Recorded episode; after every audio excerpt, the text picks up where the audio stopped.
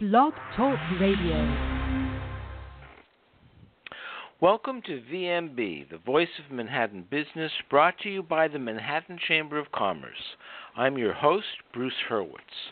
You can find me on the web at either hsstaffing.com or fishhookbooks.com. I hope everyone will be able to join me in one hour when my guest will be Carl Mazzanti from eMazzanti Technologies. We will be discussing ransomware. To learn about all future shows, please visit our website, www.thevoiceofmanhattanbusiness.com. And please remember to visit the events page on the Chamber's website, manhattancc.org, to learn about upcoming events on the Chamber's website, on the Chamber's calendar. I am delighted to be joined today by Noal Goldfarb of National Financial Network. We will be discussing Social Security strategies. Please remember the opinions expressed on this program are solely those of the participants and do not necessarily represent the views of, or positions of the Manhattan Chamber of Commerce. If you have any questions, feel free to call in. The number is 805 243 1301. Noal, welcome back to the show. Thank you very much, Bruce. It's great to be back. Um, thank you for having me on again. That's my pleasure. So tell us about yourself and your firm. As you mentioned, my name is uh, Noal Goldfarb, and my company is National Financial Network.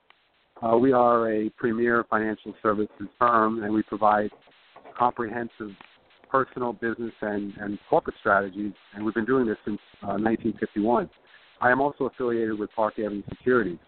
What we do is we, we help our uh, educate. We do a lot of education. We educate our clients on how to make sound decisions, financial decisions, and protect what they have so they can grow it uh, with less risk, and then help them figure out how to distribute their wealth and their assets in a more tax efficient manner in retirement. And I have to add one more thing. Uh, compliance, of course, always tells me to say this is, you know, my comments obviously today in this in this show is uh, they're all for informational purposes. Uh, individual situations may vary, and everyone should seek professional advice. Thank you for that. Now, our topic again is Social Security strategies. So this may sound like a strange question, but what is Social Security? Well, um, you know, Social Security. A lot of people think it's not going to be here when they retire, but Social Security is a uh, is a, a foundation of economic security for millions of Americans. Uh, the retirees, disabled people, and, and families of retired, disabled, or deceased workers. There's about 163 million of Americans today uh, pay Social Security taxes, and about 59 million collect monthly benefits. Um, so basically, it's it's a pay-as-you-go program. This means that today's workers pay Social Security taxes into a program, and money flows back out as monthly income to beneficiaries.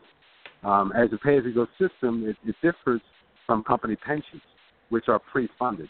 It should be pre-funded at least.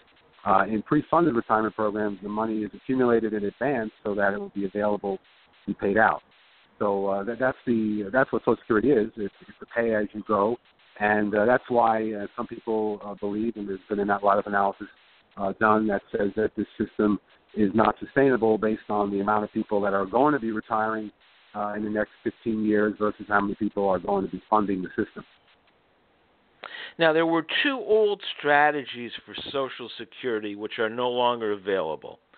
What were they? Well, the, the strategies, as of May of this year, uh, the um, they've basically eliminated what they call the uh, file and suspend, and then another one called uh, file a restricted application for spousal benefits.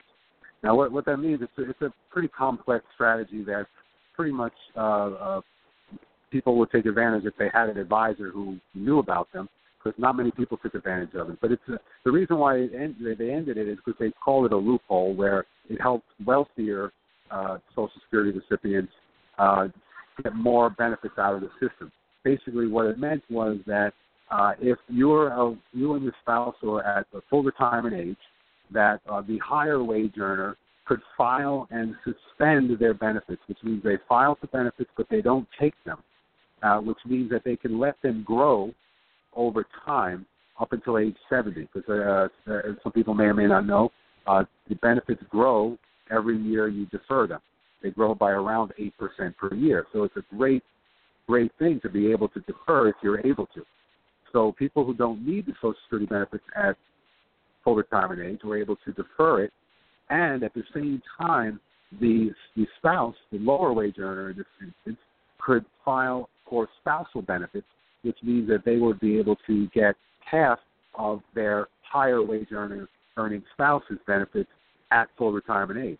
So they could receive half of, of the larger benefit while the both benefits keep growing until age 70, and at age 70, both can then get their maximum amount of benefits. So it, it's a really, it was a really great strategy to help people maximize their Social Security benefits. Unfortunately, uh, that ended as of May, and, and, and luckily for, for me and one of my clients, we were able to implement it right before it ended. So they were very happy about that. And what replaced them? Uh, well, there's no replacement to those strategies. So now, really, it's all just what the basic strategies that they have, which are uh, you can either take it early at 62 at a reduced rate, you can take it at full retirement age, which depends on when you're born or what that year is. Right now, it's uh, for 66 plus a couple of months, uh, and then for younger people, uh, uh, it's going to be age seven, uh, 67, and then of course to uh, defer, you can defer to age 70 to get maximum benefits. But those are really the only uh, major strategies left. Uh, and of course, you can still uh, uh, you can still file for your spousal benefits. Uh, it's just that they cannot suspend. I mean, there's also one very unknown strategy that many people forget about. Like if you're divorced and you've been married for more than 10 years, you can actually file for your spouse's benefits uh, and get half of theirs uh, without them even knowing about it, as long as you've been married for that amount of time. Uh, so it's a really uh, great way for people to take advantage of uh, a spouse that might have earned more than them and they're no longer married. Hmm. I did not know that. That's now interesting. yeah, no, it, it just seems well, to that, me that that that, that would be something divorce lawyers would take care of they they should tell their clients about that for sure as they get close to retirement. But that's why it's so important for every uh, individual out there or family to not only have a great lawyer but have a great CPA and have a great uh, financial advisor to guide them through all of these rules and regulations. Because most people uh, spend their entire lives uh, working hard to to grow up, grow their assets, and and get the maximum Social Security benefits, but then they don't take advantage of the maximum because they don't understand how it works and they don't have the time to figure it out. If you take from the divorced spouse, does that mean yeah. they lose the money? No, no, not at all, not at all. In fact, uh, oh, okay. Uh, they they still get their full benefit. It's uh, it's just that a uh, a divorced person can get half of. So what happens is if you can get half of your spouse's or all of yours, uh, but you got to see which one's larger. In some cases, ah. uh, if it, if it was a stay-at-home you know, mom, for instance, or stay-at-home dad, and it could go either way, uh, they may not have earned a lot, which means they didn't pay a lot into the system, which could mean that the larger benefit would be half of the spouse's. I understand now.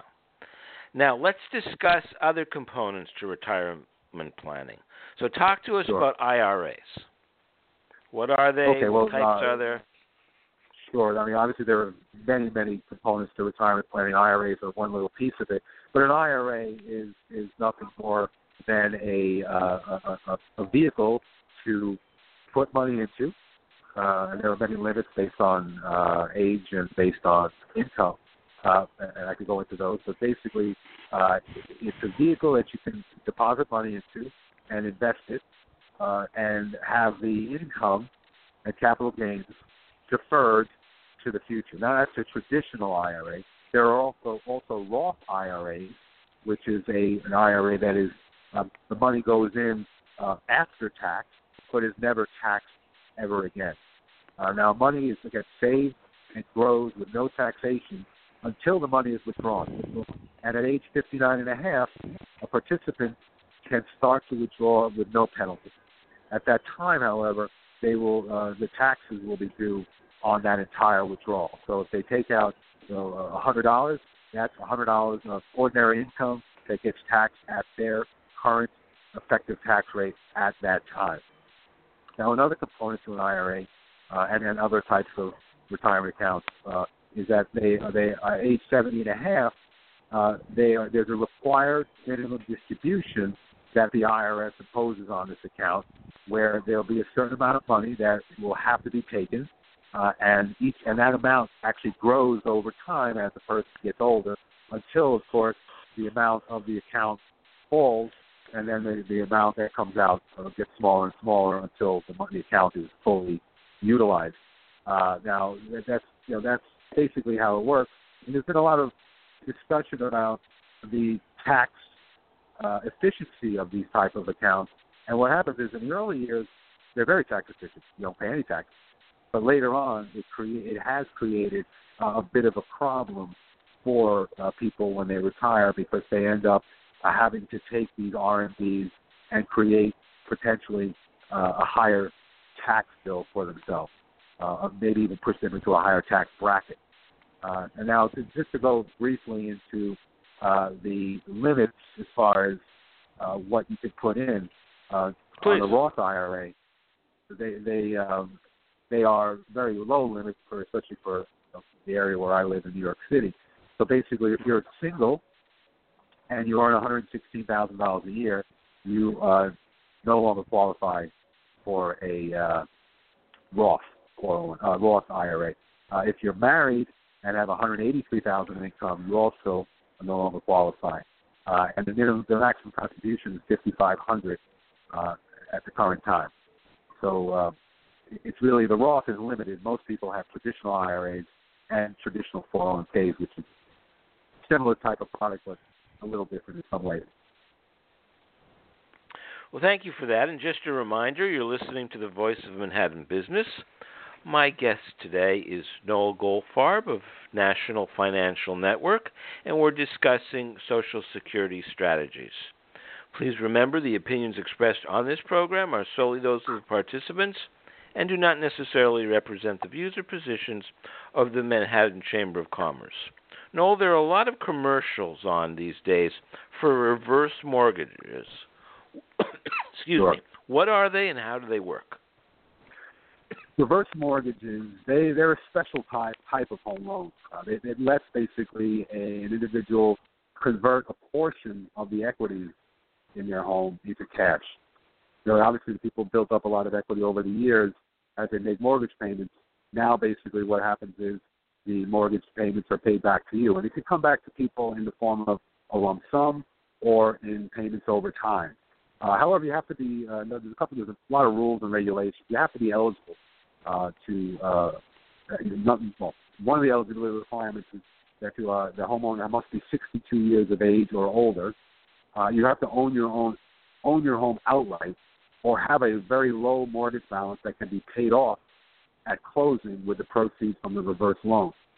Um, so, so there and there are limits as to how much you can take. And in, in New York City, of course, there are limits as far as um, the types of homes that you can do reverse mortgages on for instance, cooperatives or co-ops don't allow um, reverse mortgages. So there are a lot of people in our area who own co-ops who can't take advantage of this type of program. However, it is a, it is a good program for certain people who have the need for income, who do not want to leave their home, and do not care that at the end of the day their home no longer belongs to their estate. Because that's you know people want to leave, and a lot of a lot of uh, clients that I meet with who are getting ready for retirement, they have legacy objectives and they want to leave some value to their children or to a charity.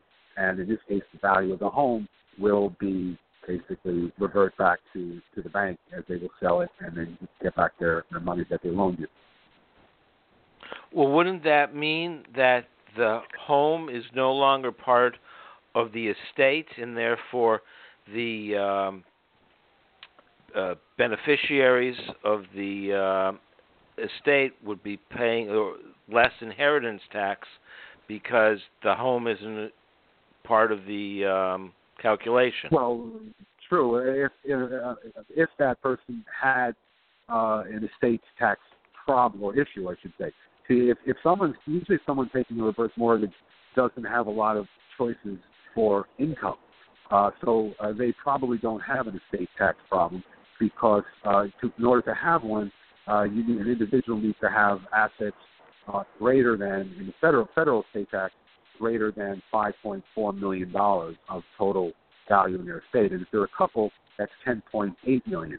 So if they have that kind of assets, they probably don't have the need to do a reverse mortgage because it's really when I work with clients, it's really a last resort. I mean, when you don't have many assets left, you don't want to leave your home, you can't afford to stay in the home because you don't have the Social Security is not going to pay for it, and you don't have enough assets to generate income. Then you do the reverse to be able to stay in the home. So it, it's really not going to affect uh, most people, the vast majority, their their estate tax um, bill, so to speak, because they probably won't have one. Uh, so they really hasn't come up that way in, in, in that circumstance.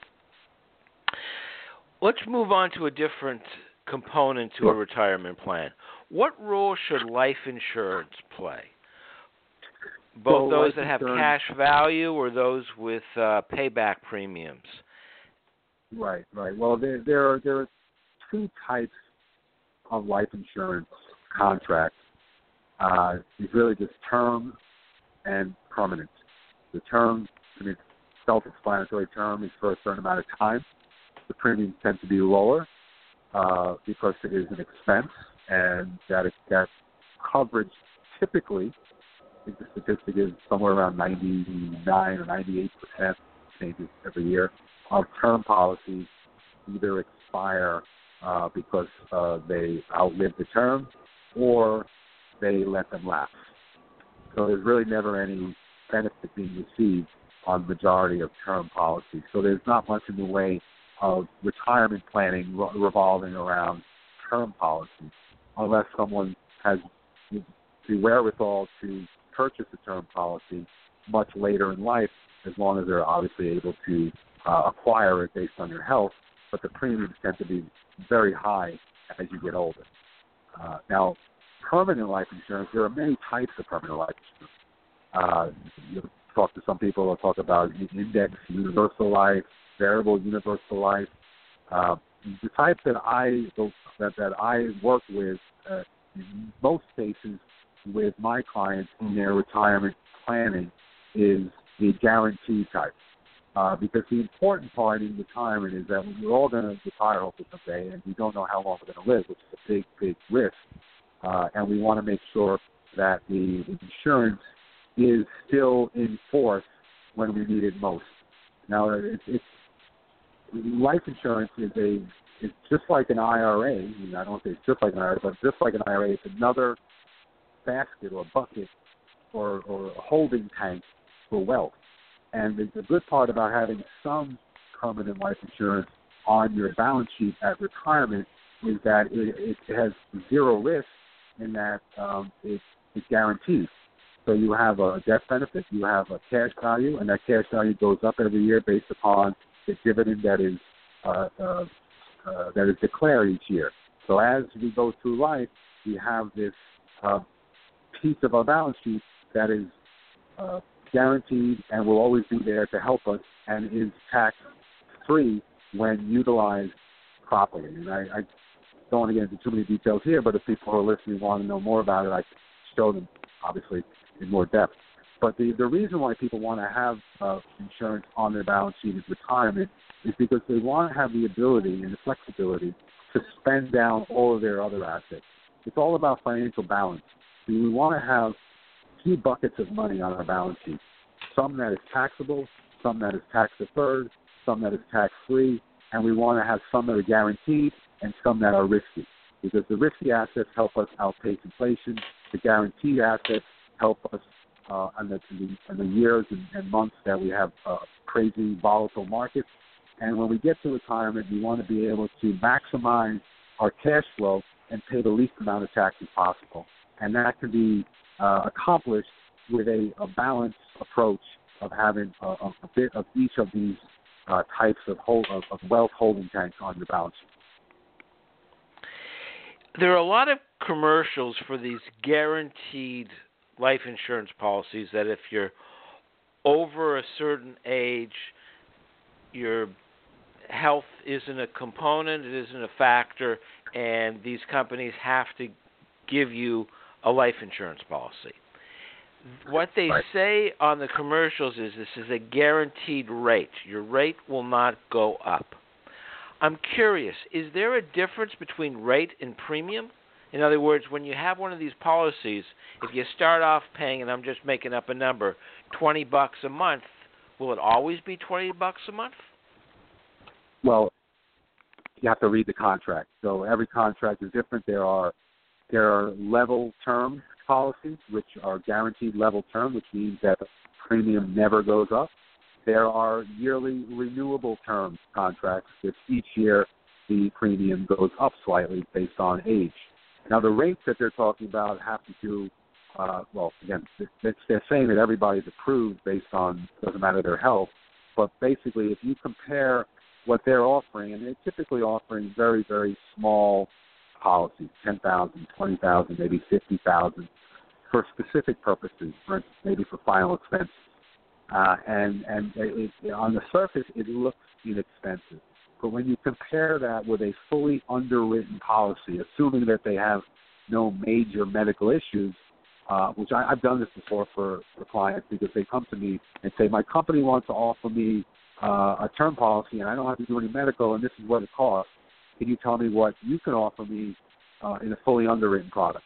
And when I do show them, I show them that the cost in a fully underwritten term product is, is significantly less than a product that is being given uh, and no medical is needed. And that makes sense because within, and the, reason, the way the insurance companies do that is they're going to write a lot of these policies, a lot of them.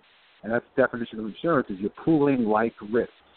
And there's a lot, there's, there's some of those risks in there might be higher than others because they don't do underwriting. And therefore, if they raise the price on everybody slightly higher, uh, then those who have issues will get paid off if they die prematurely, and those who don't uh, will not get their their uh, uh, death benefit, and therefore the, beneficiaries won't, and therefore the insurance company could still make a profit. So, rate and premium are not the same thing, and the guaranteed rate does not mean that you're not going to have to pay more each month, but that depends on the terms of the contract.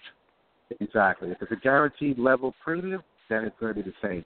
But if they say you, we got we get you guaranteed rates, it could mean that it's a yearly renewable, which means that each year it's guaranteed, but it's guaranteed to go up. Okay. Now, you said that uh, the money is to go to final expenses, and they always say that. So that means They the do. beneficiary gets twenty thousand dollars, and the deceased person only had fifteen thousand dollars in debt for credit Right. cards and uh, the funeral. So they'd only get fifteen thousand. They wouldn't be able to get the entire amount. No, no, the entire death benefit would go to the estate, uh, Okay. and then that that that money would go to pay off whatever bills that were uh, necessary for final expenses. So if it was a twenty thousand dollar death benefit, the estate gets twenty thousand tax free. Uh, the the, uh, if there's a will, hopefully there is, then the executor will uh, execute the will and go to the wishes of, of the deceased, deceased, and any leftover money after everything is paid for would go to wh- whoever the will states. Talk to us about long-term care insurance. Well, long long term care is a very very difficult situation that we have in America today because uh, on both ends, for for the public and for the insurance companies that offer these this coverage. Uh, well, long term care is is becoming an issue for many many Americans as we get older and as we live longer. Uh, and insurance companies who offered this coverage, uh, some of them had to stop offering this type of coverage and get out of the business totally because they underestimated the persistence level, the persistency. Because basically, when they when they come up with a premium, they factor a lot of things into it, and one of them is persistency. And they factored in that a certain percentage of people would let these policies lapse. However, we find that very few people let these policies lapse, uh, and therefore, right now, I believe there's a 75% of the people who have a long-term care policy actually have a claim in it. and that's because we're all obviously getting older. The baby boomers, especially, because uh, 10,000 of them turn 65 every day for the next 17 years. Uh, and as they need help, they don't want to go to nursing homes.